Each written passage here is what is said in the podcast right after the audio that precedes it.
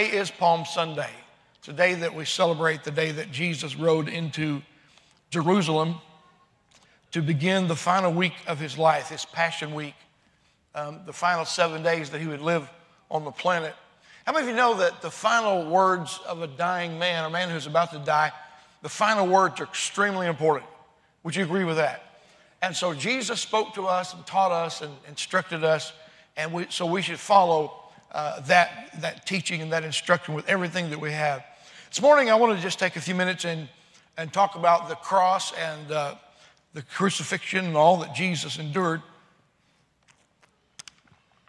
But I don't believe it's going to be a message that leaves you down and hurting and bummed out, and you're like, oh man, look what Jesus had to go through. Oh, yuck. No, no, no.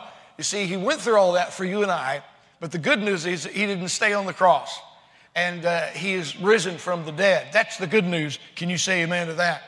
And so the Lord always, there's always these, these paradoxes that happen in our life. For instance, um, finding joy in an instrument of death. I mean, when we talk about a cross and we rejoice in it, as we sang a moment ago, I will cherish the old rugged cross. To, to do that seems like a paradox. Why would you worship or be excited about a, an instrument of death. I mean, you wouldn't do that with an electric chair or a gas chamber or something like that. And friend, it's not just the cross itself, it's who died on the cross and what was accomplished at the cross. That's why we rejoice in the cross of Jesus Christ. But you know, it's fascinating to me how that God uses the weak things of the world to confound the wise. The apostle Paul said in 1 Corinthians chapter 1, verse 26, brothers, Think of what you were when you were called. Not many of you were wise by human standards. Not many were influential. Not many were of noble birth. Verse 27 says, But God chose the foolish things of this world to shame the wise. God chose the weak things of the world to shame the strong. He chose the lowly things of this world and the despised things and the things that are not to nullify the things that are Verse 29 so that no one could boast before him, so that no one would glory in what's been accomplished in their lives. You see, friend, we, we have no uh, right to say, look at me and look how great I am and look how wonderful my, my lifestyle is now. Yes, I used to be a sinner. Yes, I used to be a bum. Oh, but look at me now. Listen, we have no reason, we have no right to, to glory in that. That's all the work of the Lord Jesus Christ and we are what we are by the grace of God. Can you say amen to that? We are what we are by God's grace, but God chooses the foolish things, the, the simple things, the weak things, and He uses those. He uses people like you and I, just ordinary people. People that if you were looking for somebody extraordinary, you might look the other way. You might look right past this old boy. But I'm telling you, God chooses us to accomplish great things. And it is a paradox. There's some other paradoxical thinking in the scripture. For instance, the first shall be last. to be great, you must be a servant. Bless those who persecute you. Pray for those who despitefully use you. To him who asks for your coat, give him your cloak also. Now, that seems, that seems like a paradox. That seems uh, so odd and so weird for me to wrap my brain around it. Why in the world would God want me to do those things? I'm telling you, again, it's so that I will not glory in His presence. I will not glory in what's been accomplished, so no man could boast.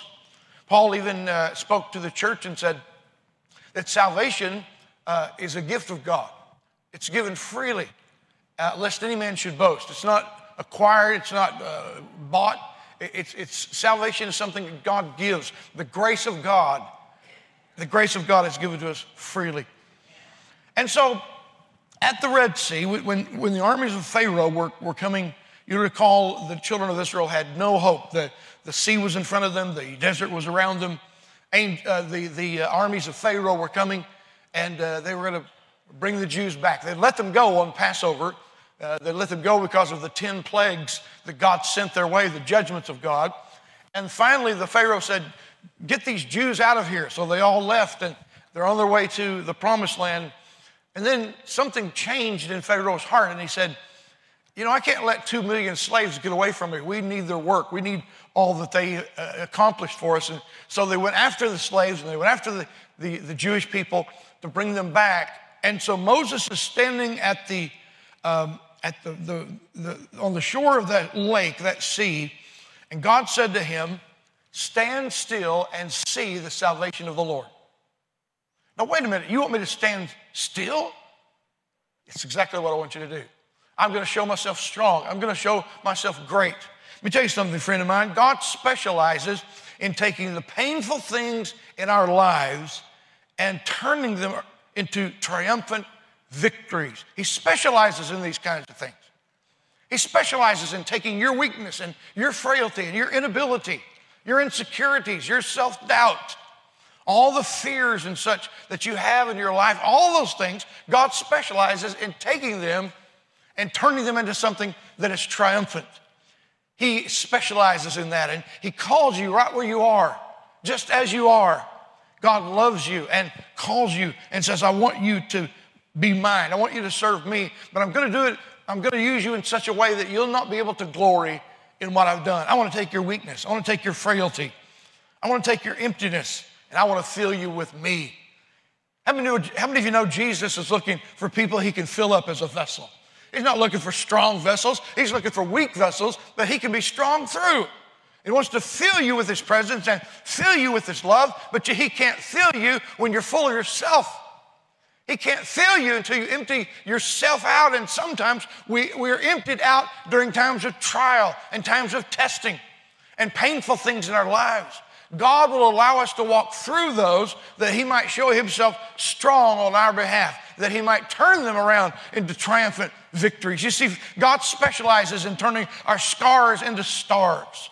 He specializes in taking our tragedy and bringing about triumph in our lives. If anyone in this room knows what I'm talking about, say a good amen out there.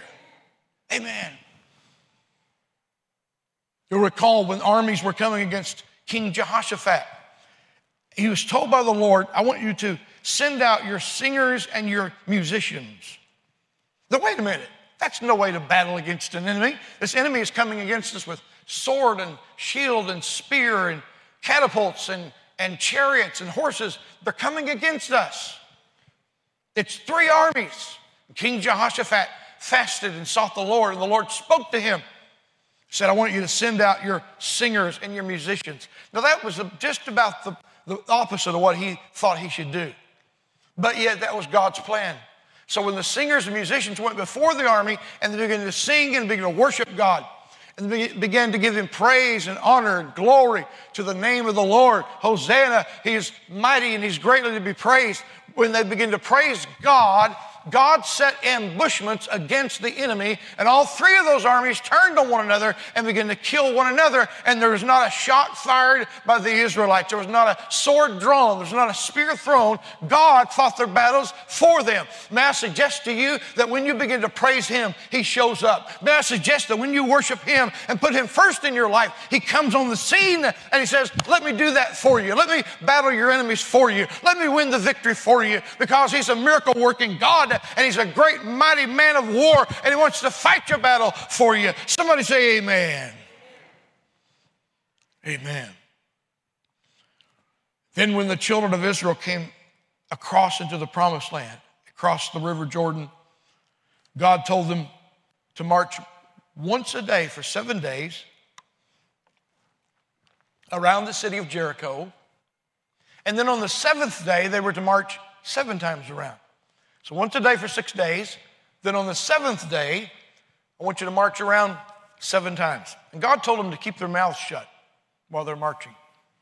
I found that interesting because if I'm marching around the walls, at about the third day, nothing's happened. People are laughing at us, people are throwing stuff at us, they're just making a mockery of us. Then I'm probably going to be mouthing off. I'm probably going to be saying, I'm going to be saying stuff like, "Well, pff, good grief, I don't think this is even going to work." What do you think? I don't know, but my feet are really getting tired. Can you imagine what we would have been saying? Now, don't look at me real piously. You would have been doing the same thing because we're just human. But God told the, told the children of Israel, I want, you, I want you to be quiet. I don't want you to say a word. I don't want you to shout. I don't want you to blow your trumpets. I don't want you to, to, to flash your, your armament. I just want you to march. This is what I've commanded you to do. March around the city. I have given you the city. So on the seventh day, God told him, He said, Now on the seventh day, after you've gone seven times, then I want you to shout, for I have given you the city. And I'm telling you, when they shouted, God began to move, and the walls of that city began to crumble. And they came down. Now, I've always thought that they fell over flat like that. But when we were visiting uh, Jericho in uh, about 20 something years ago, Glenda and I were in the Holy Lands, and they took us to the city of Jericho. It's not there anymore, it's just ruins. And you can look down where it's been excavated, and you can see what they said were the tops of those walls. And they said those walls just came down into the earth. The earth just swallowed the walls of the city. I've always liked to imagine that an angel or two, when they begin to shout, they begin to glorify God after walking around and walking around and walking around and being obedient to what He told them to do. And then when they shouted, I believe some angels were present and they just pushed those walls, they just pushed them down into the earth. The earth just swallowed those walls so the children of Israel could come in uh, with, without having to climb up over the walls that had fallen. They just were able to, to swarm the city and they won a great battle. And God showed himself mighty. He said, Shout, for I have given you the city. And there's some things in your life, some promises that God's given you. And you, you've got this length of time between uh, promise given and promise fulfilled. And for some of us, it's like a lifetime. There was a promise given to me when I was young, and it's not been fulfilled yet. And I just want to encourage you not to give up. I want to encourage you to keep fighting. I want to encourage you to keep your confession strong. I want to encourage you to keep your faith up. You say, Pastor, how do I keep my faith up? Faith comes by hearing, and hearing by the Word of God. You being here this morning, your faith is being built. You watching us online this morning, your faith is being built as we're quoting the Word of God and we're telling you what God is saying about your situation. Listen, I want you to shout because He's given you the city. He's given you that promise. You may not see it yet, but I'm telling you, if God promised it, He will make it happen. He's not a man that He should lie, nor the Son of Man that He should repent and change His mind. When God promises something, he fulfills it. When God calls you, that calling is good for the rest of your life. Nothing can change the call of God. Well, I know God called me when I was young to do, you know, something, fill in the blank. But man, I've got a mortgage and I got a marriage. I've got kids. and I got responsibilities. Surely God understands. And I say to you, Surely the gifts and callings of God are irrevocable. he doesn't change his mind about those to whom he extends his grace or gives his call. God does not change his mind. If he called you, then it doesn't matter how much time has transpired because time means nothing to God. He works in his own time. He works when the, in the fullness of days, in the fullness of time. When God's ready to move, He's going to move. So you and I need to be looking at things from heaven's perspective, and we need to realize God made a promise to me, and God is going to fulfill His word. He's going to bring His promise to pass. He's not a man that He should lie. And His ways are higher than mine, and His thoughts higher than mine. And so I don't always understand everything, and I can't figure everything out. But let me tell you something. I trust God. I trust His word. He's faithful to His word. Can you say Amen?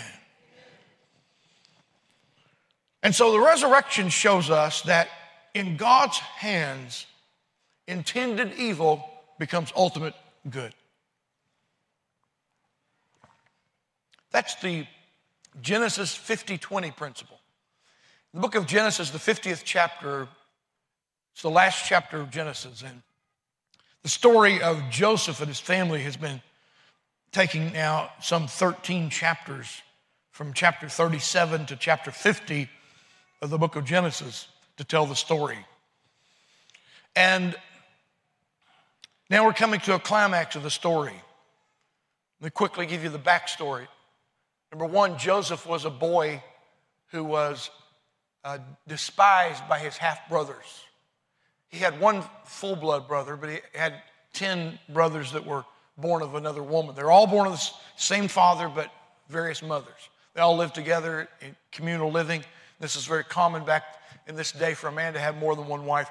After being married for 43 years, I'm really not sure why I would want another wife.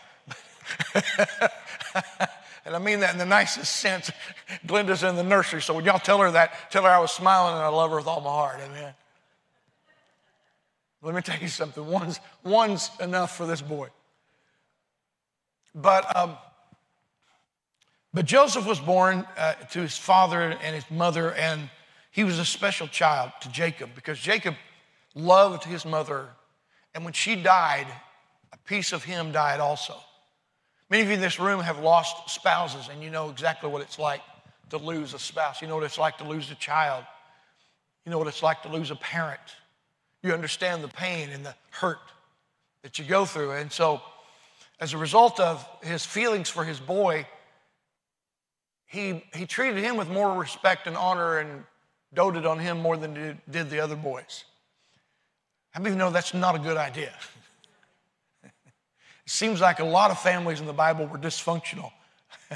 I don't know why, other than God wants us to know that not everybody's perfect. You can relate to these stories and these incidents and the things that happened to these people. And so, sure enough, here's a dad who doted on his little boy, and he, as he grew, he, he made a, had a coat made for him that had many colors. It was representative of the fact that he would be the heir to all that the father had. I'm telling you what, these brothers grew to despise Joseph. Joseph grew into young teenage years and he began to get these dreams from God dreams of leadership, dreams of accomplishment, dreams that showed him leading and his brothers bowing down to him. His, even one of the dreams had, had him as the, uh, here and, and his mom and his dad as the, their mom and stepdad, rather, dad and stepmom, as, um, as, as, the, as the moon and the star and the, the moon and the sun. And then the, the brothers were like stars and they were all bowing down to him. Even his mother and his father worshiping him. He would be in leadership. Well, those were dreams from God. God wanted him to know that. Joseph's problem was telling that to his brothers. He didn't keep it quiet. I always like to contrast that with a New Testament story of the young woman by the name of Mary. Mary was about 14 or 15 years old when the angel of the Lord came to her and said, You're going to be, uh, you're going to be bearing a child, and uh, this child's going to be the Christ child, the Savior, the, uh, the Messiah of the world. You've been chosen, you're highly favored, you're going to be the one. And so when Mary heard this, the Bible says she pondered these things in her heart. She didn't run and tell everybody, hey, guess what? I'm going to have a baby and I'm not going to, I'm going to be a virgin and I'm not going to have relations with a man, but I'm going to have a baby. I'm sure everybody would have laughed her to scorn. I don't know what else they might have done. So she pondered it in her heart. Joseph did not. He told everybody. So his brothers hated him. Long story short version, they, they snatched him one day, kidnapped him, threw him into a pit, an empty cistern, and waited until some Midianite slave traders came by. And they sold their brother to these slave traders for 20 pieces of silver. They sold him. And then started a, a 700 mile journey of Joseph as a slave. When he got to Egypt, he knew no one. He didn't know the culture. He didn't know the food. He did not know the language. He was a total foreign uh, kid, and he was 17 years old. First time away from home. Can you imagine what went through that man's, young man's heart and mind? But the Bible says that the Lord was with him. The Lord was with him. Everybody say that. The Lord was with him. Now say this the Lord is with me. Amen. The same God who walked with Joseph through the pit and the palace and the prison is the same God who's with you and I today. Can you say amen to that? And so, this, this Genesis 50 20 principle, I'm trying to get to it, um, through a series of, of, events, interpreting dreams and so forth, uh, Joseph was made uh, second in command to the Pharaoh of all of Egypt. Egypt was the greatest nation on the planet. And uh, so, um, this young man had like a prime minister's position. Now he's 30 years of age. Now he knows all the Egyptian customs, he knows the the language. He dresses and wears eye makeup and shaves his head and wears the same clothing that an Egyptian would, would wear. And so here come his brothers down from, from Canaan, where they've been living all this time. They're in a famine and there's nothing to eat and they have no provision. So they come down to Egypt where all the grain is, where all the provisions are. And they come before Joseph. I love this. This is like, this is like God just just working it out supernaturally. He brought them before their brother. and they had to humble themselves before their brother. They were bowing down. The dream of his youth and childhood was coming to pass. And so when it came time for Joseph to reveal himself uh, as, as their brother, he said to them, What you meant for evil, God meant for good. Can you say that with me? What you meant for evil, God meant for good. See, that's the Genesis 50 20 principle. And the resurrection of Jesus shows us that in the hands of God, what was intended evil becomes ultimate good. God turns it around every time. He's turning it around for you in your life. You see, friend, there can't be a victory without a battle. There's no promised land without a wilderness. There's no resurrection without first a crucifixion. And what you're walking through in your life may seem like Friday night to you. It may seem dark. It may seem like all your dreams have been crucified on a cross and put into a tomb. Maybe your marriage, you think your marriage is dead and it needs to be resurrected. Maybe your ministry seems like it's dead but it needs to be resurrected. Well, I'm telling you, we're the people of the resurrection this morning. We serve the God of the resurrection this morning. We serve a resurrected, living Lord Jesus who lives forevermore and is seated at the Father's right hand this morning. That's who we are. So believe God to bring resurrection life into your life. May seem like Friday night, but Sunday's on the way. Weeping may endure for a night, but joy comes in the morning. Amen. Now, let's talk about the crucifixion for just a moment and, and, and, and see where this takes us. Um, crucifixion probably began among the Persians, the best we can tell. Uh, they, they were the first ones to hang a man on a tree. They would impale the man with, with spikes, with nails, that would tie him up with ropes however they could. They would, they would hang him up and they would suspend his feet above the earth so he couldn't touch the ground. Roman, um, the, the Romans, Alexander the Greek introduced this practice to Egypt and to Carthage, which is where the Romans learned it. And it was the most painful and cruel method of, of execution that was reserved only for slaves, revolutionaries, and the vilest of criminals. In the days of Jesus, over 250,000 men were condemned to die in this fashion because of rebellion and insurrection against Rome. So, in its earliest forms, victims were tied to a tree or they were impaled on a pole in an upright position to keep their feet from touching what was considered holy ground. In Rome, for Roman execution, flogging was a legal preliminary to every execution. Flogging and only women and Roman, Roman senators or soldiers were exempt. The executioner would strip the victim naked, tie him to a pole, and beat him mercilessly with whips called the cat of nine tails. These short whips consisted of leather straps that had pieces of, of sheep bone in them and lead balls that were tied to the ends of them. And so the man would be flogged on his back, on his legs, on his buttocks, and the severity of the scourging was determined by the disposition of the soldiers. Sometimes they would beat the man until they were tired and they'd rest, and a, and a substitute would come in. A guy would spell him.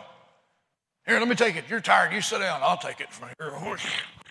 And they just whipped and they just beat. There was no mercy. There, there, was, no, there was no compassion. These men had, had flogged hundreds, perhaps thousands of men in their career. That's what they did. They got up, they ate breakfast, they started flogging people. Then they broke for lunch, took a little break, got up, started flogging more people until five o'clock, and they clocked out, went home. Well, I'm, I'm, I'm stretching that just a little bit. But this is what they did. This is what they, they, they, they, they beat men. If you, if you want an example, if you want to see something, I, I recommend you you see uh, The Passion of the Christ, the Mel Gibson movie uh, starring James Caviezel as Christ. Um, don't take your children to see it. it. it's, it's very gory. It's, it's extremely bloody and violent, in the, particularly in the whipping section of the movie. It was more than I could take. I could not watch. I, I, I was, I wasn't saying it out loud, but into my heart, I was like, stop it, stop it. Let's move on somewhere in the movie. Stop beating him. I was just watching a movie. I cannot imagine what it would be like to experience that in person. The, um, the Roman soldiers would repeatedly strike Jesus back with full force. And the, the flogging itself uh, was intended to weaken the victim to a state just short of collapse or just, just short of death. And they would, uh, the iron balls would cause deep contusions. The leather straps and the sheep bone would cut into the skin and the, the tissue below the skin. Then the lacerations would tear into the skeletal muscles and produce quivering ribbons of bleeding flesh. Pain and blood loss generally set the stage for circulatory shock.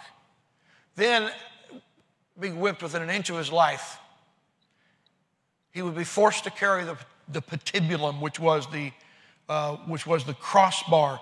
Maybe you were here last year and you got to see me the, do the illustrated sermon. I walked up here with a, a, a crossbeam on my shoulders. It, was, it wasn't real, it's made out of cardboard. the real ones are like 75 to 125 pounds to carry on your shoulders up to the place that they're going to crucify you. Carrying it knowing that as soon as you got there, you'd, you'd be put on, on, up on a pole to die. Barely able to carry that patibulum. In fact, Jesus fell, if you'll recall, and the soldiers conscripted a man by the name of Simon, and he picked up the crossbeam and carried it for Jesus. Chances are, from where he came from, uh, this man was, was black. Uh, we don't know exactly, but just judging from the area that he came from, he was a Jew. He had come to the city of Jerusalem for Passover to celebrate the feast with thousands and thousands of other Jews in Jerusalem for this Passover. They didn't have a clue that the Lamb of God had been beaten and shed his blood and was now traipsing up the Via Dolorosa, the, the way of suffering, the way of the cross. They had no idea of knowing that was the Lamb of God. That was Jesus. That was the one who had come for the express purpose of dying in your place. Every other baby who's ever been born is born to live. But Jesus, the very moment he was born, he began the journey towards his death. And the cross cast a shadow over everything he did in his life. Everything. Everything he spoke, everything he did, you could point to the cross because that was his ultimate goal. And he knew that. And in his spirit, man, he was willing to go, but his flesh grew kind of weak. You remember as he prayed in the garden, he said, Lord, if it's possible, let this cup of suffering pass from me. But if not, then not my will, but thy will be done. So now he carries this crossbeam and he comes to the place of, of crucifixion. The word crucifixion is the source from which we get the word excruciating. In a Roman crucifixion, six inch spikes were driven into the hands and the feet, and the victim was left to die of asphyxiation.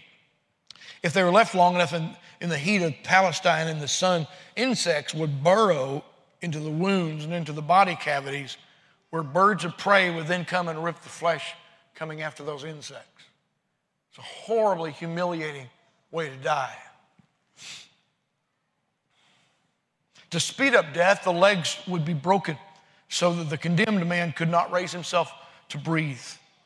A spear would be thrust into the side just below the heart to puncture the heart cavity to further hasten death.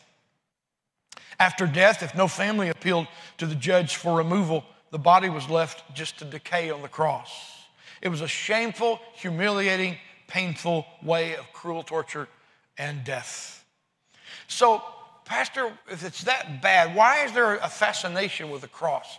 Why do we use it in our decor of our home and wear one around our neck? And why do we put a cross emblem on our car?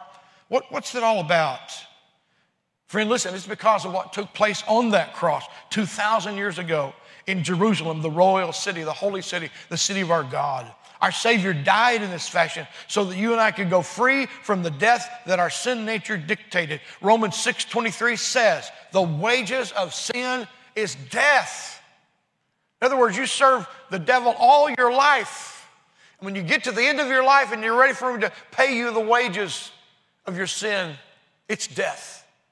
It's eternal separation from God. That's what death is. Wages of sin is death.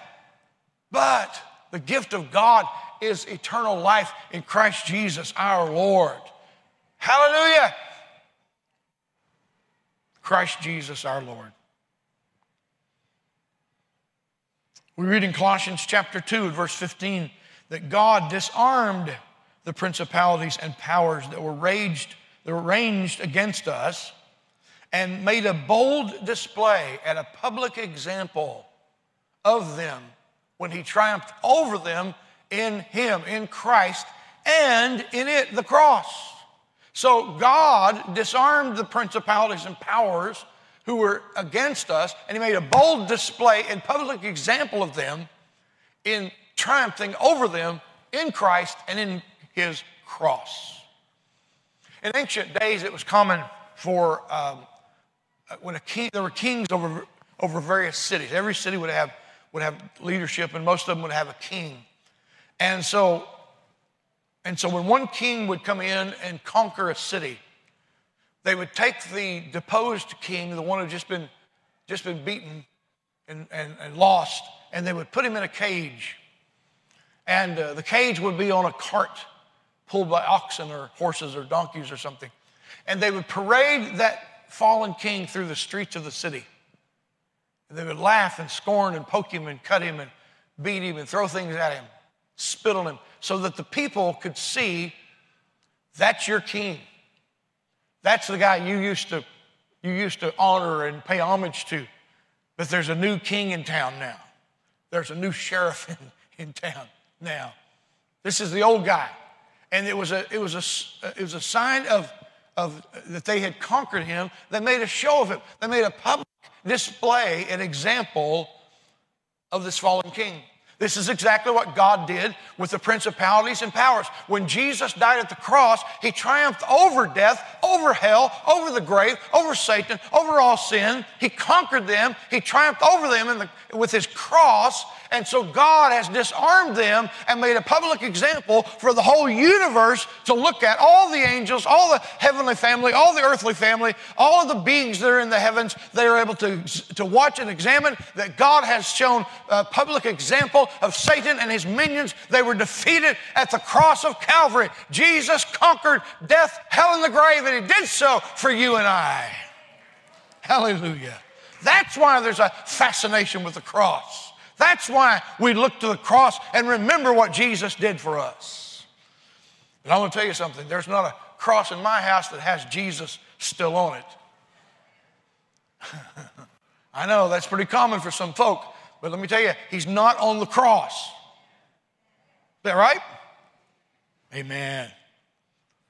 Here's what happened at the cross. Number one, Jesus conquered the powers of sin, sickness, death, and the grave.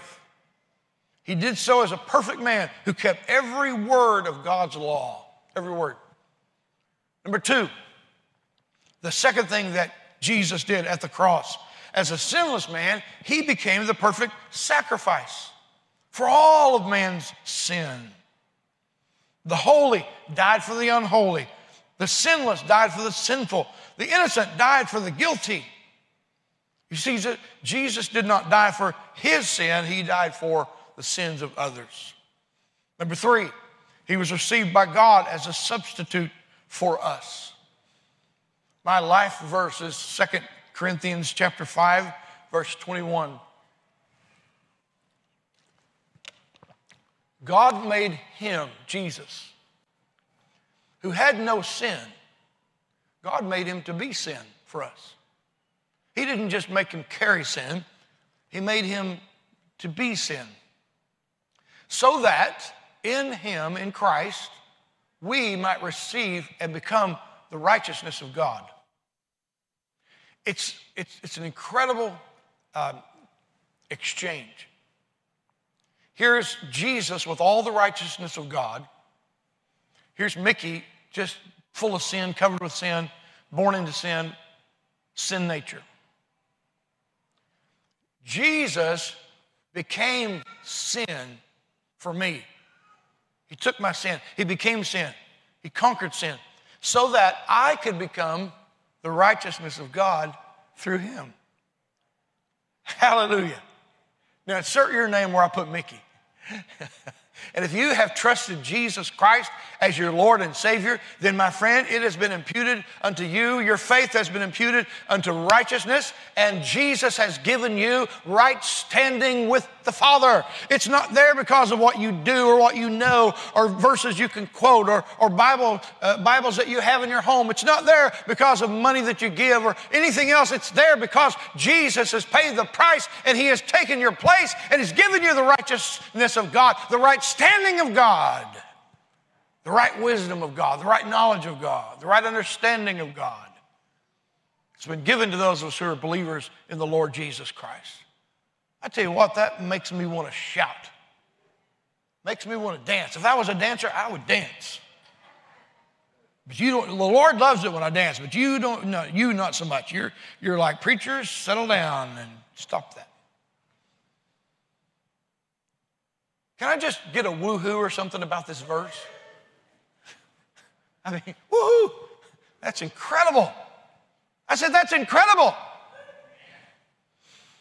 Man, you need to be writing that verse down or get your phone out and take a picture of that screen or something. Hang on to that verse.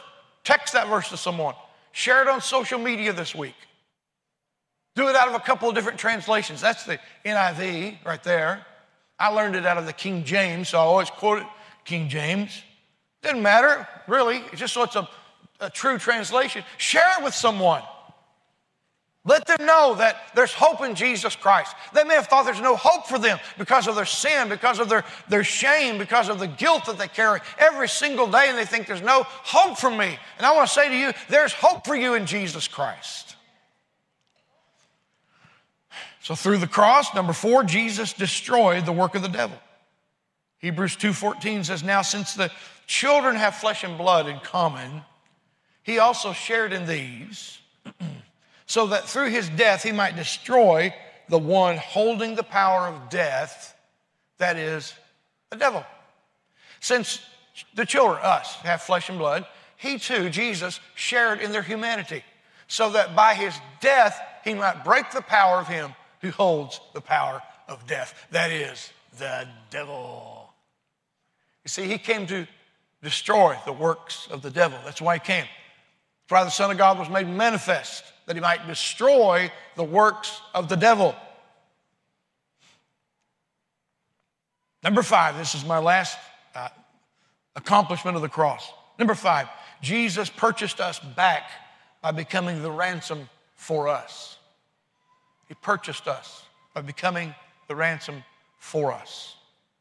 Look at Mark chapter 10, verse 45. For even the Son of Man did not come to be served, but to serve and to give his life as what? A ransom for many. Has he made his life a ransom for you? Are you part of the many? Yeah. So he didn't come to be served, he came to serve. He came to offer his life as a ransom for many. That you and I, and the ransom is paid when someone is considered worthy of the price. Jesus determined that you were worth the price of his death. The next time you question your worth, the next time you get a feeling down in the mouth and, and, and, and belly aching and, and you're lower than a snake's belly in a wagon rut, you remember that you were worth so much to Jesus that he was willing to give his life as a ransom for you, to buy you back. You know, if someone kidnapped me, for instance, they'd send a letter to my wife or something, phone call or something, and say, We kidnapped your husband. And uh, she would say, Who is this? And uh, they, they would get real serious with it. And they'd say, we, we want a million dollars for him. She said, Well, I got about 75 bucks in the bank. Will you take 75 bucks? that's, that's a ransom. They're holding me hostage for a payment. You and I were held hostage by Satan, but Jesus determined you were worth his life, and he gave himself as a ransom for you and for me. This is what uh, the Apostle Paul says about preaching the cross. Do we have this on the screen? 1 Corinthians 1. Do you have that passage? Yeah, there it is. Thank you. This is from the message paraphrase. I want us to read it together. Would you mind to stand? I'm, I'm at the end of my sermon, so if you don't mind to stand, please. That's always good for another five minutes of preaching.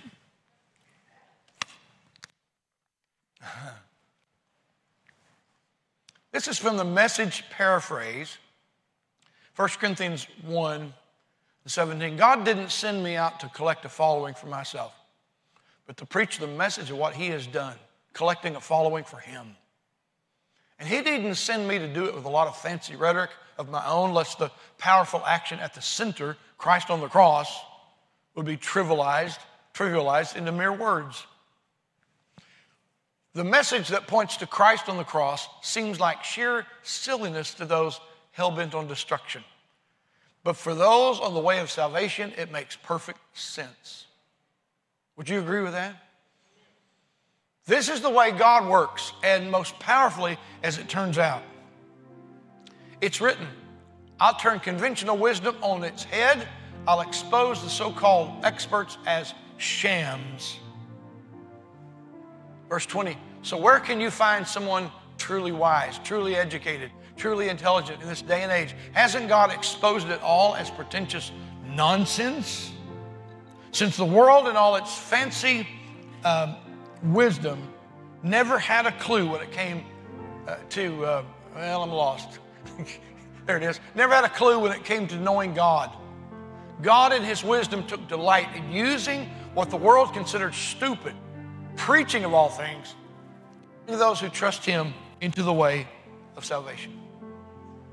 God has chosen preaching of the cross, preaching on the cross, preaching about the cross.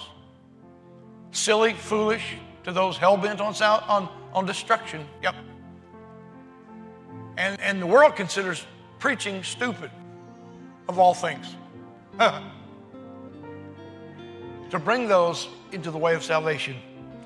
Now, every one of us in this room have someone in our family or in our oikos, our, our sphere of influence, that needs to hear the gospel. They need to be saved. I'm a preacher, that's true, but I'm not the only preacher in this room. Every one of you who are believers in Jesus Christ are called to proclaim the good news. That's what preaching is, just proclaiming the good news. And friend, listen, all you have to all you have to do to preach is to point to that object right there. All you have to do is point to the cross and remind people what took place at the cross. Tell them who died there. Tell them why he died there. Tell them who should have died there.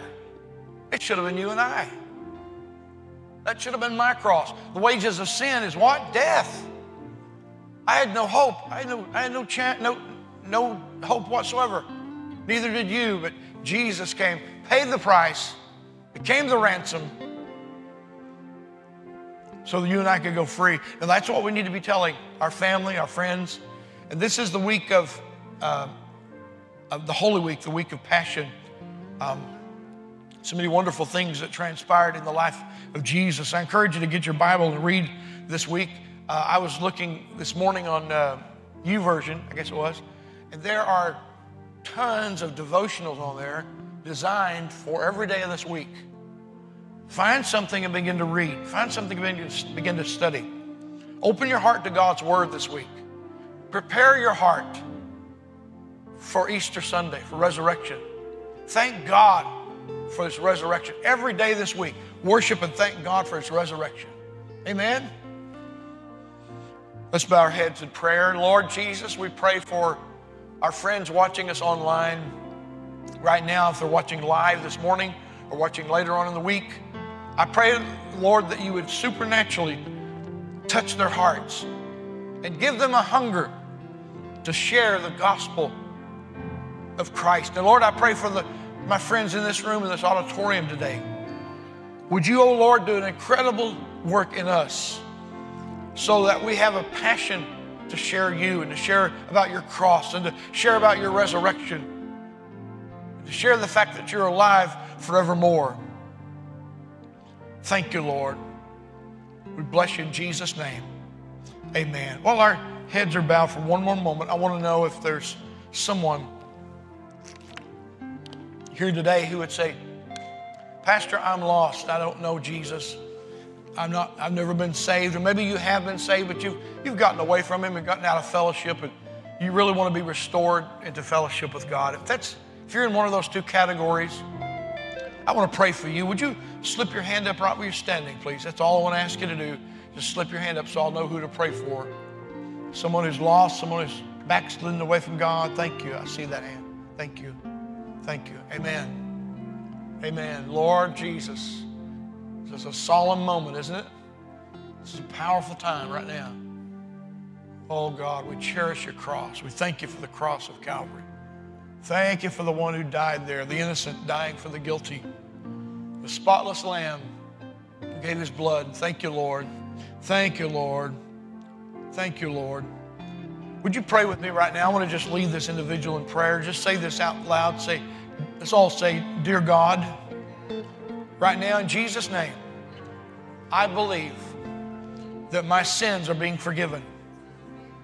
I pray now that you would change my heart to hear your voice and to follow after you. I believe that you that Jesus, I believe, pardon me, I believe Jesus was raised from the dead and that you gave me it. you gave me eternal life. I receive in Jesus' name. Amen. Now let's just rejoice, everybody. Come on.